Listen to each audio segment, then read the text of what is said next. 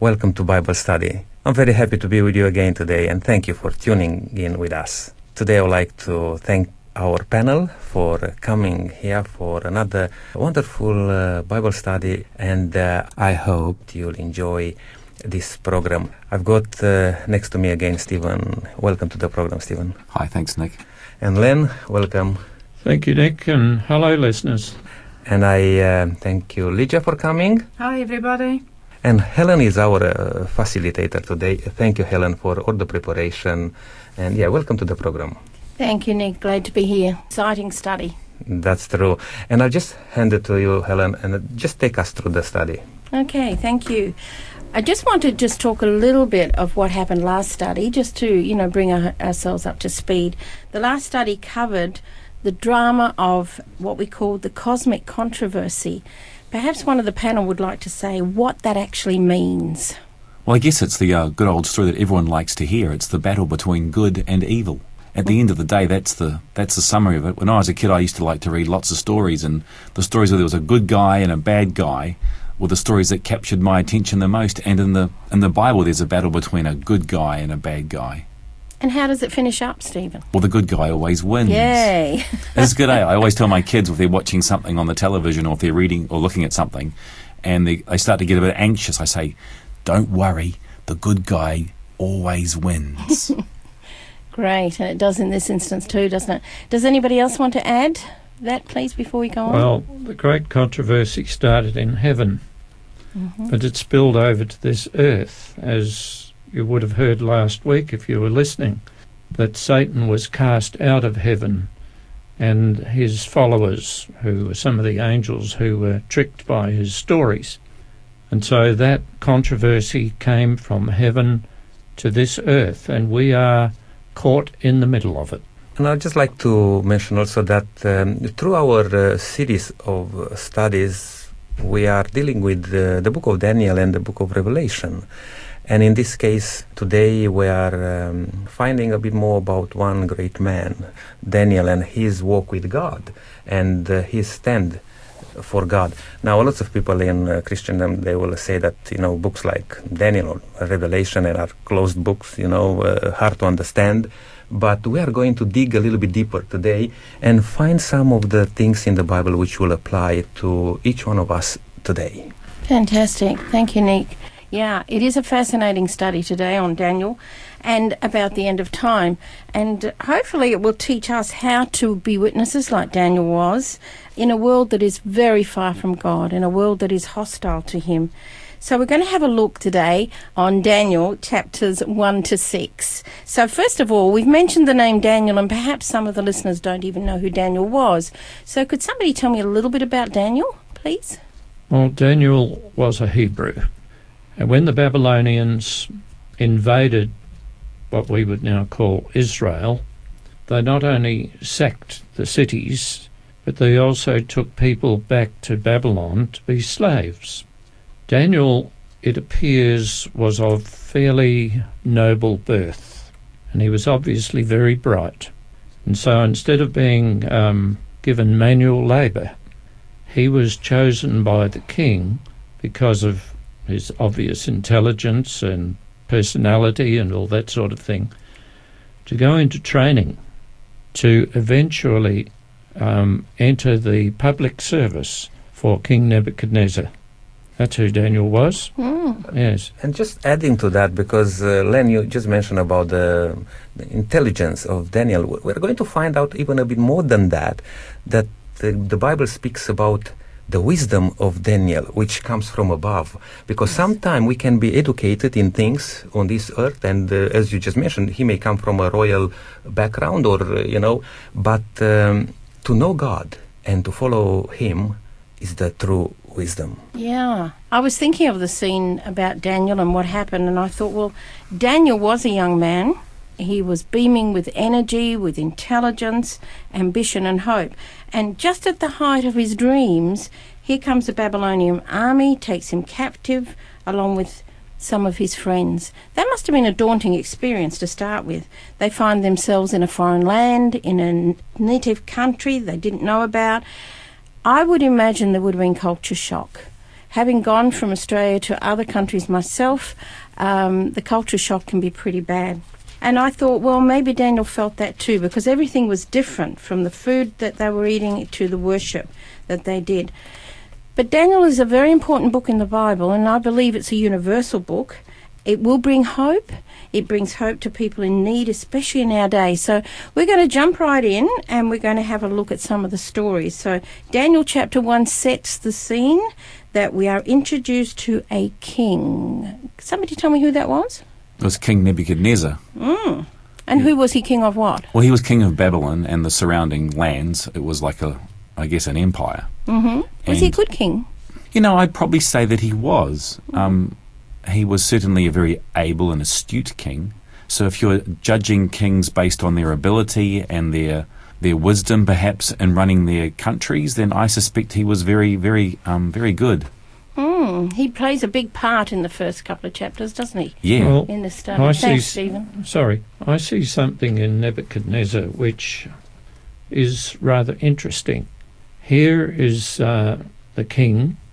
He has intelligent and faithful people of his own land, and yet he takes from these captives some young men to enter his service. You'd say they're foreigners. Well, they were. yeah. They were foreigners that he thought could be an asset to his kingdom. Therefore, they were to be trained and eventually enter his service, as I said before. You know, I think it, that shows how clever and wise he was, because I would assume that he would have had, if he was taking Hebrew young men into his service, then from all the varying lands that he had conquered as king, he would have taken men from there. So he would have had quite a, a wide variety of individuals giving him perhaps advice, or people who could call on for advice when he chose to take it or want it, if that makes any sense. So literally, he picked the cream of the crop. He you'd say, did. wouldn't you? Yeah, they say that the men that he and men and women that he took from from Jerusalem and, and the surrounding lands of Israel, as Len was saying before, he took the best Yes. and left the rest. And that's why Jeremiah was able to say that the land of Israel lay desolate, Mm. That God's God's God's city lay desolate, and he had that prophecy for seventy years. You know, So he took the young people, and Daniel had three very close friends. And um, I was interested when I had a look at these three friends. I, I'm right into meaning of names and and uh, what have you. And I thought, well, I wonder who these three friends were and what they meant. So maybe um, someone here would like to just say, "A, what were their names and what did it mean?" Yeah, they were Hananiah, Mishael, and Azariah. But their proper names, they were changed by the um, king. So Hananiah means Jehovah is gracious. Mishael means who is equal to God. Azariah means God is helper. And Daniel means God is my judge. So why did the Babylonian king change their names? He didn't want to have their names because they all pointed to the God of heaven. Every single name Mm. had something about God in it. So he couldn't have that, so he gave them other names. So Nebuchadnezzar didn't worship God. no, Not No, not yes. at that stage. Yeah, I was waiting. for Not that. at that stage. Mhm. Um, uh, he named Daniel Belshazzar, and the first part of the name Belshazzar is Bel, which is another way of saying Baal. In other words, he gave Daniel a name not for the, from the God of heaven, but from his God, Baal. It was like another form that he was trying to change their thinking to Babylonian I thinking. suppose. Mm. But you know, these um, four young Hebrew men, they were determined to remain faithful, faithful to their God. Daniel 1 8, perhaps someone would like to read that, and it shows us their faithfulness. But Daniel purposed in his heart that he would not defile himself with the portion of the king's meat, nor with the wine which he drank. Therefore he requested of the prince of the eunuchs that he might not defile himself. Well, lots of funny words in there, isn't there? Yeah, it's a very interesting statement right at the very beginning, Mm. Stephen. It says, He purposed in his heart. What does that mean? Well, I would use the word determined. Mm-hmm. So he decided that this was how he was going to do things and he was going to do it that way. And it was a heart thing. So that meant that there was probably emotional content to the decision that he made because he loved God. Was this a spur of the moment decision, do you think, or was this his normal practice? Well, I think spur of the moment decisions are not always so spur of the moment. There's that story that Jesus tells. And in the story, there are these three servants, right? And he gives one of them five talents, one of them he gives two talents, and one of them he gives one talent. And the one who has five turns it into ten. And when he, the master commends him, he says, You've been faithful in small things. I will now make you a ruler over many things, I think it was. Yeah. And it strikes me that if we're faithful in small things, then we have more of a chance to be able to, when the difficult moments come and the big issues come, that we're going to be more likely to be faithful in, the, in those at that time as well. There's a text in Luke 16:10 that actually bears out exactly what you're saying. Um, Lydia, have you got that? Yes. He that is faithful in that which is least is faithful also in much. And he that is unjust in the least is unjust also in much. I observed that Daniel carried with him the faith in God, and it means he decided in his heart to remain, to stay faithful to God, whatever came in uh, in his way. So him and his three friends, they stayed faithful to God, and they decided that no matter what, they will be faithful to God. What a lesson for us, isn't it? Okay, I was going to ask the question what's wrong with the king's food and the king's drink? Why did Daniel not want to take that food and drink? Well, you have to understand that Daniel was a Hebrew, and the Hebrews never ate unclean foods. They never ate shellfish, they never ate pig meat, they never ate carrion and uh, scavenger type animals. They had clean animals, cloven foot, and chewed the cud. So, when um, Daniel and his friends and the others came to Babylon, especially these guys, they would have been offered pretty much the best that the empire had to offer fine wines and the, well, the pig meat and this and that. And Daniel couldn't couldn't have that. It was against his principles, against his conscience. And so he and his friends decided they would play it safe. Now I don't know if we're going to get onto that, but I'll I'll just speak about that. Mm-hmm. They uh, said, "Well, no, look, just feed us vegetables," and that probably included uh, included pulses, that's beans and those type of foods, lentils and grains, but no meat and no wine. And test us. And at the end of ten days, have a look, see how we compare with the others. And uh, eventually, I think the name of their leader was Arioch, said, uh, "All right, well let this happen." But of course, if they were they were no better, then uh, the deal was off. And so he allowed them just to eat vegetables. At the end of the ten days, the Bible says they looked better and they appeared stronger and more healthy than those who'd been eating the king's, king's meat or the king's food. Meat's often used as the term to say food. And so they were allowed to stay on that vegetarian diet. Len, can we just step back a minute? Yeah. Because there's a miracle in there that Yeah. we've just skipped over. When they went to Arioch and they asked that they didn't want to eat the king's meat, what, do you know what his reaction was? Daniel 1 9? Well, he was afraid. Yeah, he was afraid, but what did he actually, um, what happened? In Daniel 1 9, if you can just read that text for me, please. Now God had brought Daniel into favour and tender love with the prince of the eunuchs. Yeah, isn't it interesting that God inspired love and respect in the heart of virtually the enemy of Daniel and his three friends? And it didn't do that until after Daniel and his three friends had made that decision not to compromise. I just found that was a, a for me that was like a little gem of a miracle that jumped out when I looked at this um, our study, and I thought, wow, I guess their motto was no compromise.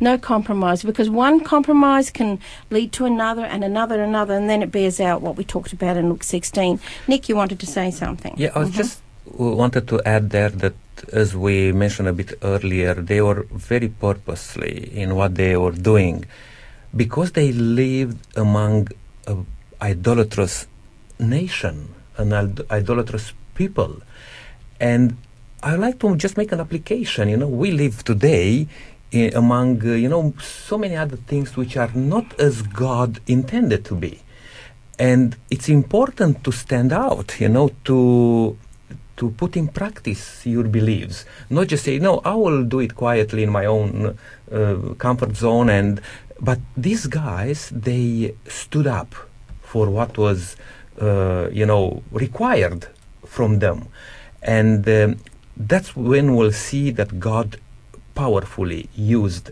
them uh, to reveal Himself to other people, and in, in even more important than anything, to reveal Himself to the king of this empire.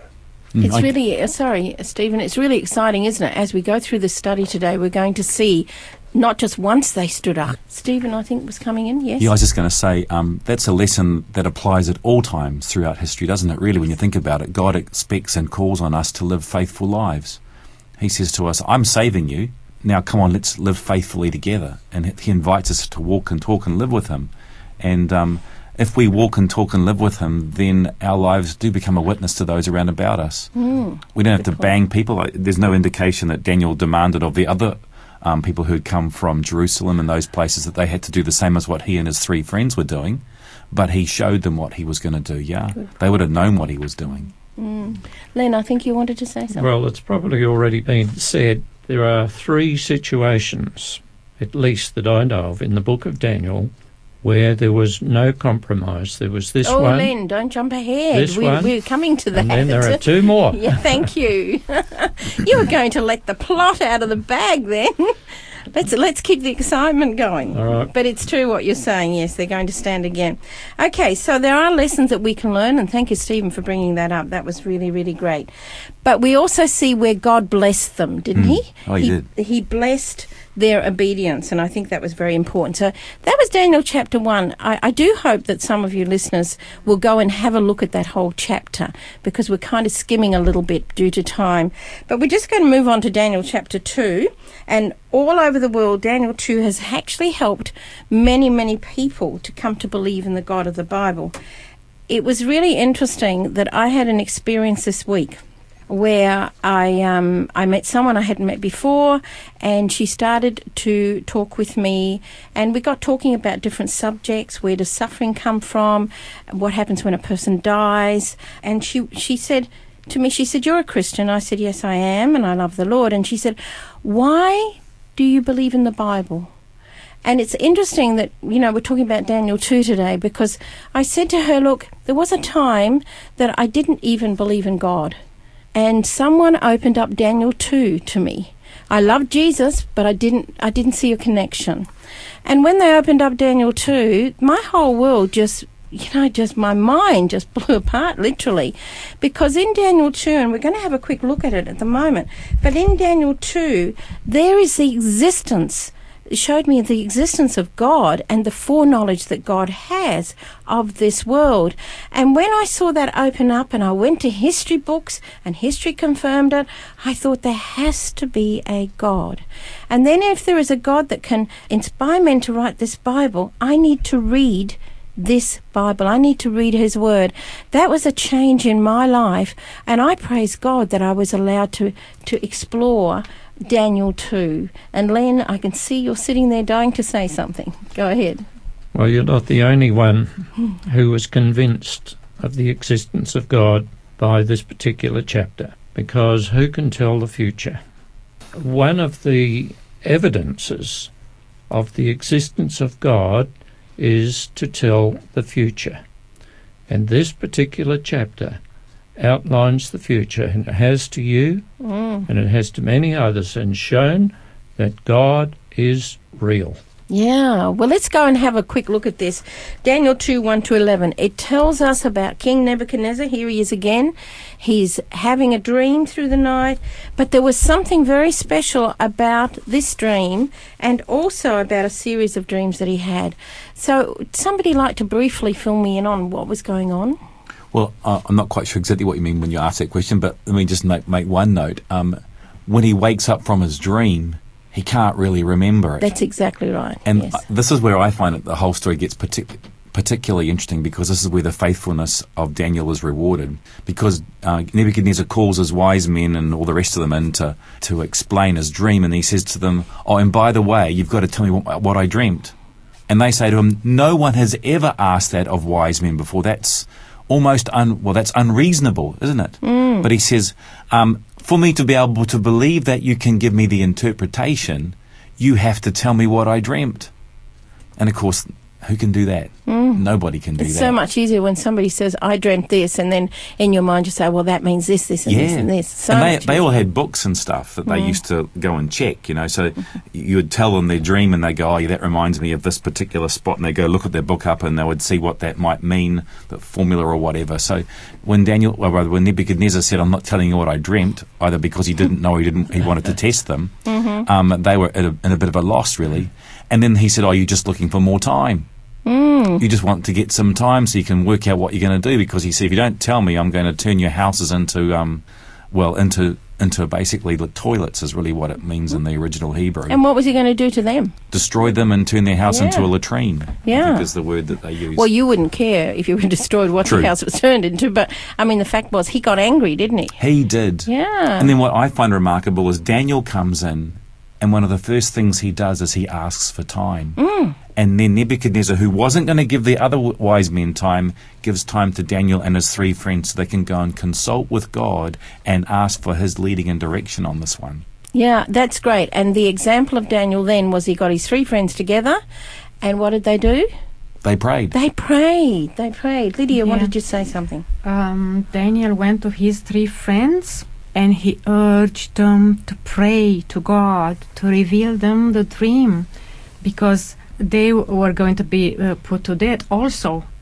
So um, Daniel had this faith in himself. He knew that God is going to reveal the dream to save their lives and to let Nebuchadnezzar and all his kingdom that there is a true God That's there. so true, isn't it? Len, there is a lesson for us in this, isn't there? I'm just going to probably um, come from left field. When you go to bed at night with a death sentence hanging over you, and you pray to the God and say, Lord, can you reveal to me what the king dreamed? And not knowing whether God is going to answer that prayer, although you will have confidence in God, you would have a fairly disturbed sleep. But the Bible says that during the night God revealed the dream to Daniel. When he woke up in the morning, I think he woke up a very relieved young man. Mm. What it struck me is that when Daniel went to Arioch and asked uh, King Nebuchadnezzar for time, uh, so that he might interpret the dream for him. So he has, he was convinced, he had the faith that God is going to reveal him the dream. This is pure faith. Mm. I wanted to say too, when they woke up in the morning, or when Daniel woke up and he realized that he had that same dream which God had revealed to him and he could remember it, what did he do? He and his friends, they gave praise to the Lord. Mm. He didn't sort of blow on his knuckles and rub it on his shirt and say, Look what a good fellow I am. They gave praise to God, and God deserves praise. Mm. Daniel was very humble, wasn't he? He had a lot of humility. He never took the credit to himself. No. Um, Steve, there is a little bit of a lesson that I'd just like you to share with us that uh, when we find ourselves in a tight spot sometime. Well, I think sometimes it's better to pray than to panic, isn't it? Ah, that's a good point. Yeah. It's more effective, Yeah, most definitely more effective. but we tend to panic first, don't we? Well, we do. Um, We do. You know, I look over my life and I always panic first. Mm-hmm. But it would be really good if I just prayed first. That would be a much a much smarter move, really. Yeah. And you know, we talk about Daniel and his faith. I have seen the faith of children greater than our faith often. I'm reminded of the time when um, a friend of mine, their daughter was young, and we hadn't had rain, and we were all praying for rain. And it was just on Christmas, and we went up, we are in South Australia, and we went up to Lobethal for the Christmas uh, nativity. We were singing, and this little girl went and picked up an umbrella And she walked out, and Mum said, What do you want the umbrella for? You know, it's been so hot and it's dry. She said, We prayed for rain. And, you know, they laughed. We all laughed at this little girl with the umbrella. Guess what? It rained. It poured, it bucketed down. And I thought here was the faith of a little child. Yeah. Oh, to have for us to have that faith in God. Absolutely. Okay, well, Helen- let's. Oh, sorry. Just before you go, I thought, you know, as we just uh, mentioned uh, about uh, Daniel and his uh, experience, just to read a couple of verses from chapter 2. Mm-hmm. And uh, let's start from uh, verse 20. When Daniel answered and said, Blessed be the name of God, forever and ever, for wisdom and might are His. And He changes the time and the seasons. He removes kings and raises up kings. He gives wisdom to the wise and knowledge to those who have understanding. He reveals deep and secret things. He knows what is in the darkness, and light dwells with him. I thank you and praise you, O God of my fathers. Mm. Wow. Thank you, Nick. Beautiful, beautiful words. Well, we haven't got a lot of time to go right in depth, but can summarize somebody summarize the actual dream, please? What was the dream? Well, he saw an image, and the image was divided up into four main metals. There was the head of gold. What was the image itself? What was the image? Yeah. Oh, I guess of a man, I Oh, okay. Sorry, I, I was visualizing an image could have been a box or whatever. Well, that's so- true. Yes, I, I guess when you, you when you're so familiar with the story, you tend to just say these things, isn't it? Thank you for correcting me. Anyway, so he saw an image, and there were four different metals down through from the head down to the legs. What'd that mean? Well, it represented four different kingdoms. Oh, okay. So the first kingdom was Nebuchadnezzar's kingdom, and he was the head of gold. That's why in the next chapter, chapter three, he says, "No, no, that's not how it's going to be," and builds a one big image, the same as what he saw in his Mm-hmm. dream, all gold. So he was representing the kingdom of what? The kingdom of Babylon. Right. Okay. And then the next one was the um, the silver part, and then there came the bronze, and then there came the iron. And the, the silver part represented the kingdom of Media and Persia, and then the, the bronze represented the kingdom of Greece, which I have a bit of, a bit of a soft spot for, and then the legs represented the uh, well, iron represented the kingdom of, of, of, of Rome, and the empire of Rome. And then there were some feet, and it was mixed with iron and clay, and that represented what would happen after the Roman Empire came to an end. And then um, there is this rock that is cut out without human hands, which tells you that that's a divine thing. It comes and smites. How's that for an old-fashioned word? Hits the um, the image at the base of the image. The image is destroyed, and then the rock turns into a mountain, which symbolises the fact that ultimately God's kingdom will prevail. Wow. That was what really convicted me when I went to the history books and I looked down through the ages what had happened, and every single prophecy came true, hmm. excepting the last one that we're waiting for. And I kind of figure if all the others were 100% accurate, surely the last one would be too. Len, you're sitting on the edge of your seat again. Okay, I can't get a word in edgeways here. Well, this is interesting stuff, Lee. I'm trying to race you. I've done a bit of um, mathematics, and the mathematics of probability is very interesting.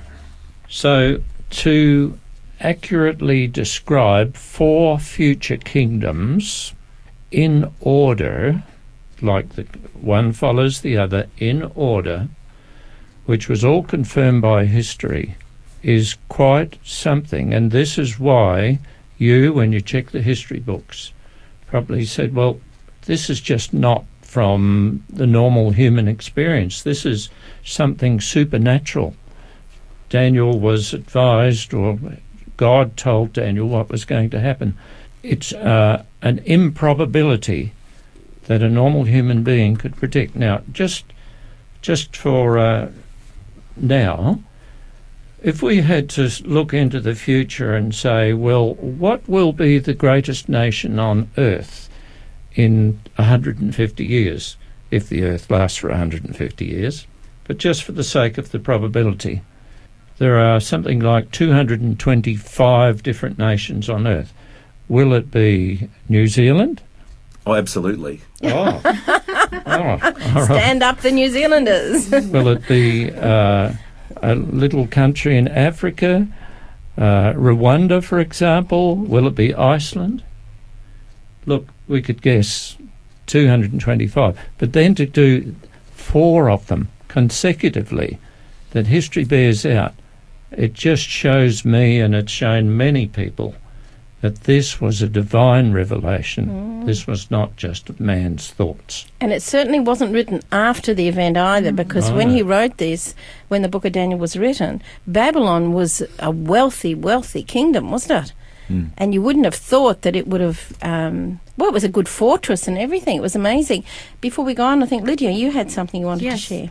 What impressed me is that when Daniel appeared, presented himself in front of the king, he said quite few words to, to the king, and he said, No wise man, enchanter, magician, or can explain to the king the mystery he has asked about, but there is a God in heaven who reveals mysteries.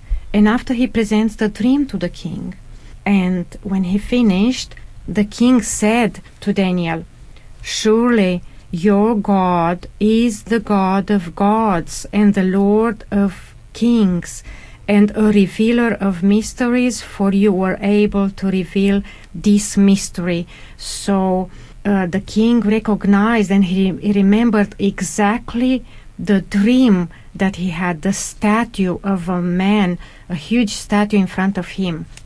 So the king actually acknowledged the power of God. Yes, Nick.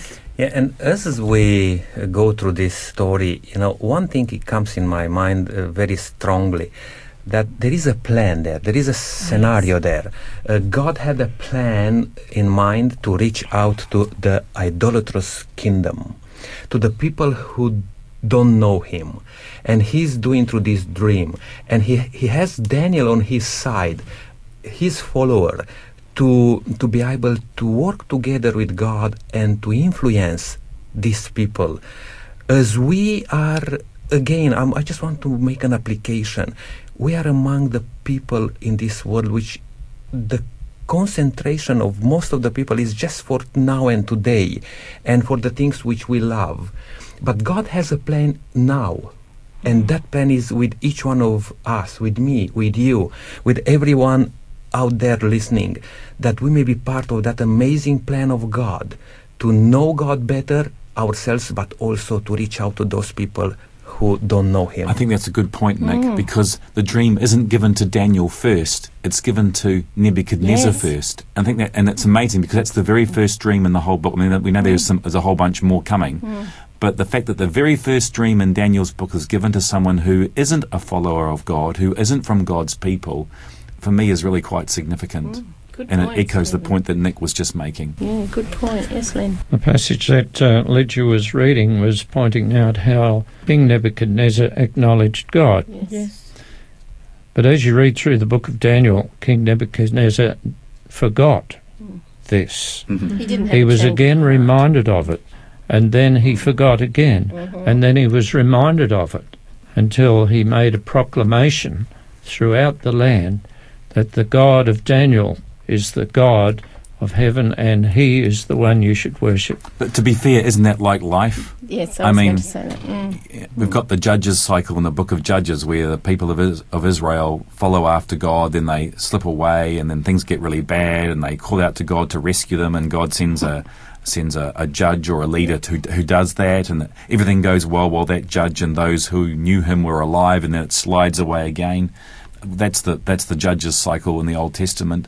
When we look in our own personal lives, we have our own similar cycle. Yeah, that's just how life seems to work, eh? That is so also, true, Stephen. and also, you know, one of the attributes of God is that He's long suffering, you Yes. know, and He was indeed long suffering with uh, Nebuchadnezzar also.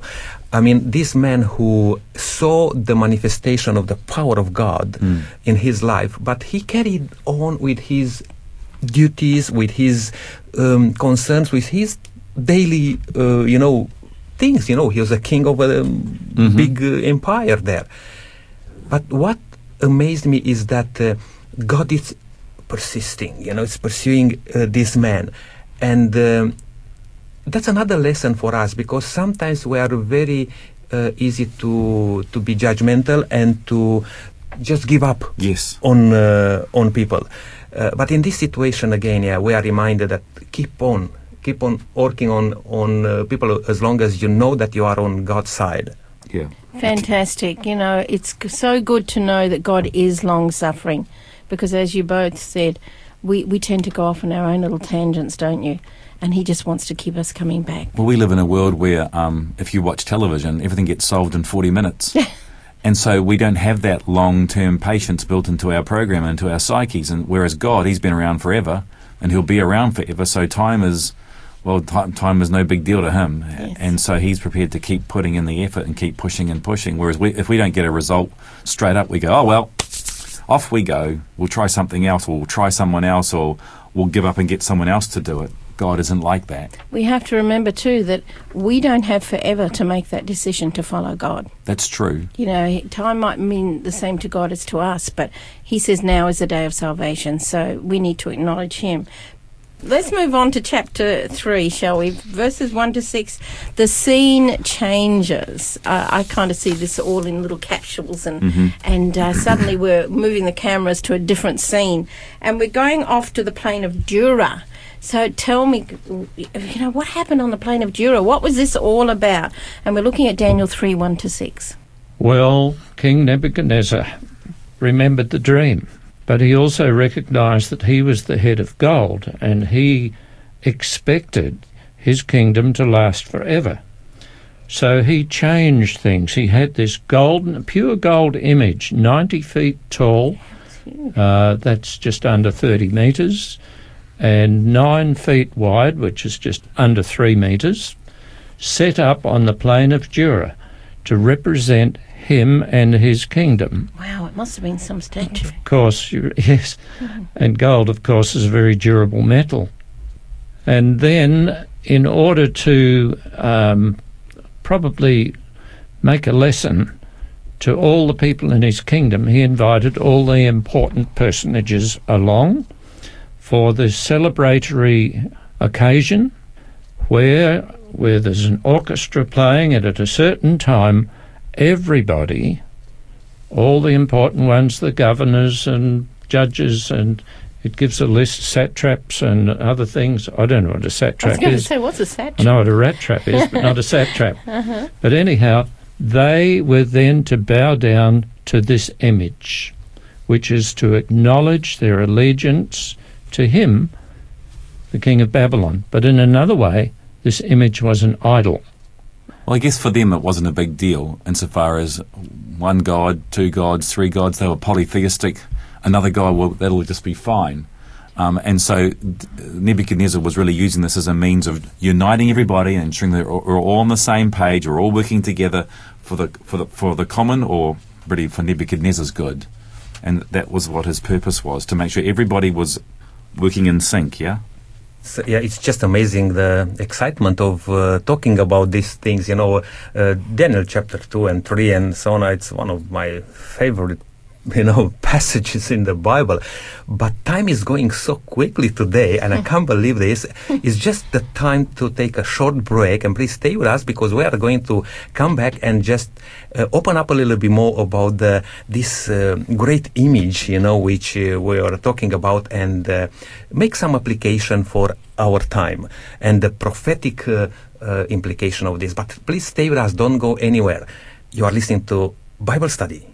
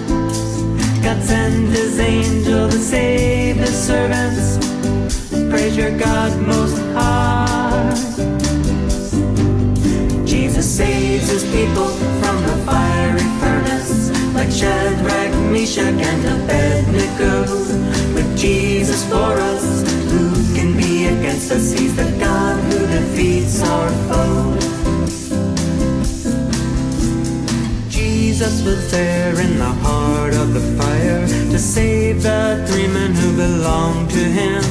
And Jesus was there upon the cross to save us from Satan, death, and sin. Jesus saves his people from the fiery furnace, like Shadrach, Meshach, and Abednego. With Jesus for us, who can be against us? He's the God who defeats our foes. Jesus saves his people from the fire fiery furnace, like Shadrach, Meshach, and Abednego. With Jesus for us, who can be against us? He's the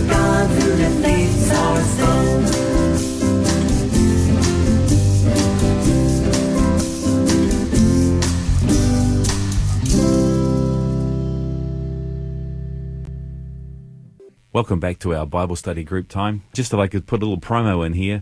Um, if you'd like to join a group Bible study rather than just sitting and listening on the radio, then every Saturday morning at Adventist churches all over the country, you can join in with them, and they have one usually starting around about nine thirty on a Saturday morning. Although it'll be worthwhile to check out the times because some churches do have different times. Here in Adelaide, there are a number of churches where you could attend, but if I could just point out three of them. Down in the south of Adelaide, there's a, ch- a larger church called Morphett Vale on Pimpala Road, and they start at 9.30 in the morning. In the city, in the CBD on Angas Street, there is Adelaide City Church, and they also start at 9.30 in the morning, and perhaps towards the north, in Para Vista, they start at 10, but their Bible discussion starts around about half past 11, and you'd be welcome to join and sort of put some faces to the discussion. Very glad to see you as you come along. Okay, well, the scene was set. The image was finished. The furnaces for melting the gold were still there. The people were assembled, assembled rather. The orchestra played, and at a certain time, everybody was to bow down. And so the note was struck, or bagpipes, as Stephen might have suggested, could have been there too, and people bowed down except three Shadrach, Meshach, and Abednego. Now, just before this, there was a there was a warning. Anybody who did not bow down would be instantly thrown into one of these furnaces, one of the gold smelting furnaces, and they'd be hot. I've seen gold being smelted, and it's pretty hot. The king didn't throw these three men in the furnace straight away or have them thrown into the furnace because he trusted them. He liked them and they were a valuable asset in his kingdom. So he called them over and he said, Well, why didn't you do as you were requested? And this is what they said O Nebuchadnezzar, we do not need to de- defend ourselves before you in this matter. If we're thrown into the blazing furnace, the God we serve is able to save us from it, and he will rescue us from your hand, O king. I don't think that would have gone down particularly well. With a despot. Then they went on to say, But even if he does not, we want you to know, O king, that we, we will not serve your gods or worship the image of gold you have set up. You can just imagine how how how wild Nebuchadnezzar would be. I mean, this guy's a despot. I sort of interrupted the Len's Len's run there and mentioned it. He's used to do, getting whatever he wants. If he says jump, you don't say um, when. You say how high and right straight away. And so when these guys say to him, "Well, you know, it really doesn't matter a fig what you say. We're not, you know, we're not going to bow down your silly image. Um, he would have been absolutely ropeable. In verse, in the next vo- verse, is saying that Nebuchadnezzar was furious. Mm-hmm. Yeah. Mm, mm. Can you imagine the scene? I imagine all those people on the plains were probably aghast. You know, I'm probably saying, just bow down, just bow down. You could just But- imagine. And he Yeah. or, he ordered that the furnace to be heated uh, seven times hotter than usual. you know when uh, when you have an enemy and is you know resisting you you know you kind of say oh yeah yeah i know. But when you have some people who you trust in you know you have some friends and they let you down in front of the the whole nation if you like you know man i, I can just feel that uh, that anger of, of the king even though he was trying to spare them you well, know? he's, he's trying to build um, uniformity with his leaders, right? He wants all of his underling leaders to all go on the same road, and, and he has three significant ones saying, no, this is not good. He has to make an example of them, otherwise he'll lose his um, Credibility with yeah, and he'll he'll lose that sense of we better do it. Nebuchadnezzar says, otherwise we're in big we're in big trouble. So he has no option but to throw them into the fiery furnace. He and has to do that's that. what happened, wasn't it? They Yes. went into the fiery furnace. Okay, but what happened in there? Another miracle happened, didn't it? yes. What happened? Well, he Nebuchadnezzar said, "Didn't we throw three men into the fiery furnace? How come there's a fourth one in there, and he looks like a son of the gods?" Interesting. Yeah, He, se- Interesting. he sees this as a supernatural, divine being, and of course we see that's God in Yeah. there with the people who are faithful to Him. And they actually came out of the fiery furnace, did they not? Yeah, And I, I believe the Bible says that there wasn't even, or it alludes to the fact there wasn't even smoke on them or anything Yeah. like that. So this is obviously another miracle, another supernatural event. Hmm. Question is, why did God save these three men? Did he save them in order to show that he would do good things for his good people? Did he do it to show his sovereignty to the king? Did he do it to demonstrate that there was somebody in the universe higher and more pow- powerful than King Nebuchadnezzar, with all those important officials there as witnesses? A very interesting question. and it's Len, uh, for me and uh, from my point of view is will be very hard to answer uh, one of those questions because who can go through the mind of God you know and to uh, to know but one thing is certain that if you trust in God and these three young men said it so nicely even though God would not spare us will still trust in him. And uh, that remind, reminds me like stories of like job and other great people of god who trusted in god. Why? Because their relationship with god their trust in god was not only for now and here in the present time on this earth.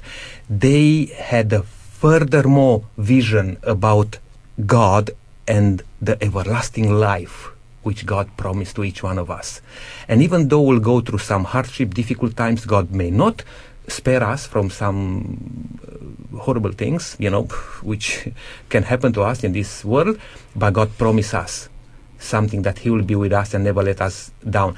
But also because they trusted in God, God wants to show them that yes, He, he answered to their requests. I think the other thing is that um, the great theme of Daniel was that God is in control.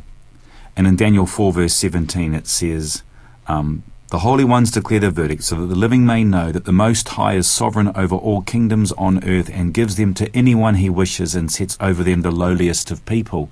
And the big deal in, in Daniel, in the book of Daniel, is that God is in control. Mm. And this was a moment when God decided that he was going to show this Nebuchadnezzar character, who was in charge of the most important kingdom in, the, in that Mediterranean basin area there, that yes, you are the King of Kings here on earth, but I am King over all, and mm. I am in control, and I put people on thrones, and I can take them down. Good point, Stephen. It's interesting that Nebuchadnezzar actually acknowledged the existence of the power of the true God. He acknowledged that.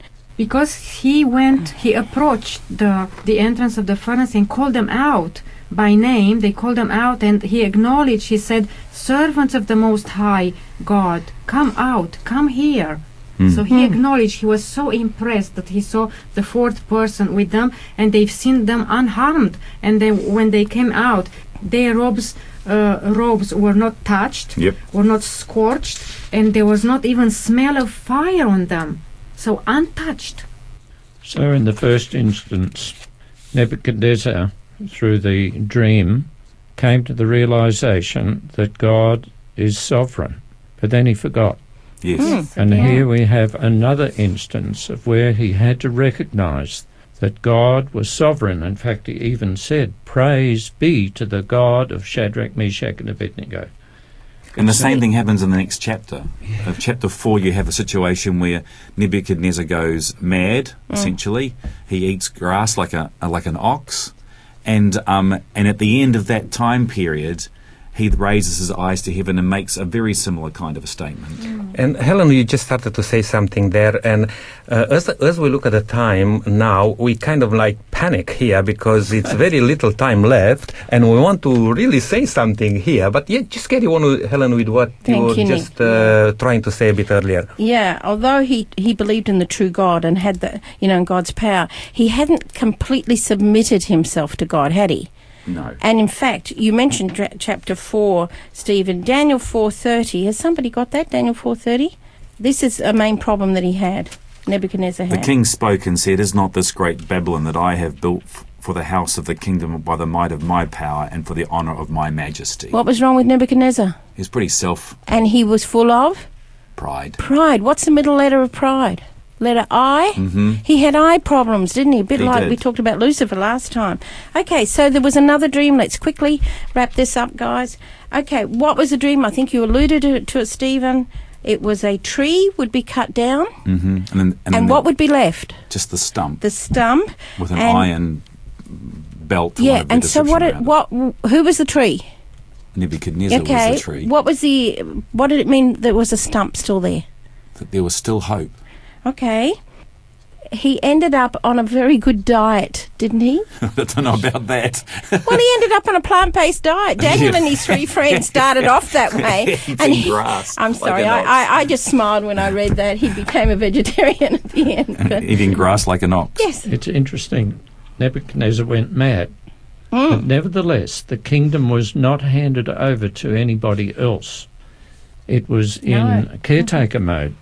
He was still alive, yes, and, and that was the stump. Mm. yeah, absolutely. That's so true. And, that, and that's isn't that wonderfully compassionate of our wonderful God to do that? Yeah, you have to think that maybe Daniel, who by this stage would have been very high up in, in the organisation of the kingdom, was probably protecting him. It Well, that's what I like to think anyway. Could well be. I read a statement that said the once proud monarch had become a humble child of God. The tyrannical, overbearing ruler became a wise and a compassionate king. Hmm. And and you know, it's just. It's so good to see how God works. We, we're looking at this in hindsight. Poor Nebuchadnezzar, he was working his way through it. Yes. But he did come to that place which we all need to come to, to submit to God, you know, and, and get rid of our pride and what have you.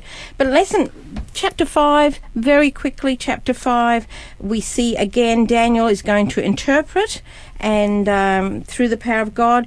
But then we find something, if we flip over to Daniel 6, there is a certain thing that raises its ugly head by the people around his counterparts. What was that? Jealousy. That's it. They got jealous. Have you ever been in that situation when you're doing something and, and your friends around are suddenly jealous of what you're doing, what you're able to do? I must confess, I've been with the friends. I've been the jealous one. Oh, okay. All right. So they got jealous. They wanted to find fault in Daniel. They couldn't find anything at all. Nick is just reminding me I have to stop getting so enthusiastic here. Thank you, Nick. Yeah. So they wanted to accuse him, but they couldn't find anything to accuse him of except what? His worship. Yeah. Yeah. I remember once a friend came up to me and she said, Will you stop it? And I said, Stop what? She said, Stop trying to be so good. And I said, What do you mean? I said, This is me. And she had become jealous of me in the workforce. And the only thing she could pick on me came down to the fact that I, I loved the Lord and I was working for Him. And I thought, How interesting. It's similar to Daniel here. And Okay. just uh, Helen, just before you go um, further, as I said, uh, we we need to come to a close now and wrap it up very quickly. It's a But- shame we're enjoying it. Yeah, but look, we'll uh, we'll have time to come back uh, next uh, next time. Okay, we need to wrap up, as you said. Um, the outcome for Daniel was the jealousy. He ended up being in the lion's den, and another miracle occurred. Yes, Len? I'm going to say, um, I'm sorry, you not going to let you wrap up just yet. Worship is a big issue. Oh, absolutely. Um, you were talking about that friend in the workplace. It's it's a big issue all around. We can accept people, or we may be accepted by other people on all other grounds. Okay, we're Australians and we we middle class Aussies and we do this, do that. Yes, we're accepted on that. But when it comes to worship, this is a big issue. It was then, and it still is now, and it's going to be in the future. And, prob- and probably on that aspect, uh, I may just ask a rhetorical question from uh, each one of us. You know, who do we worship? Do we worship ourselves? Do we worship whatever in this world, or we are really considering to worship the true God of heaven? Mm.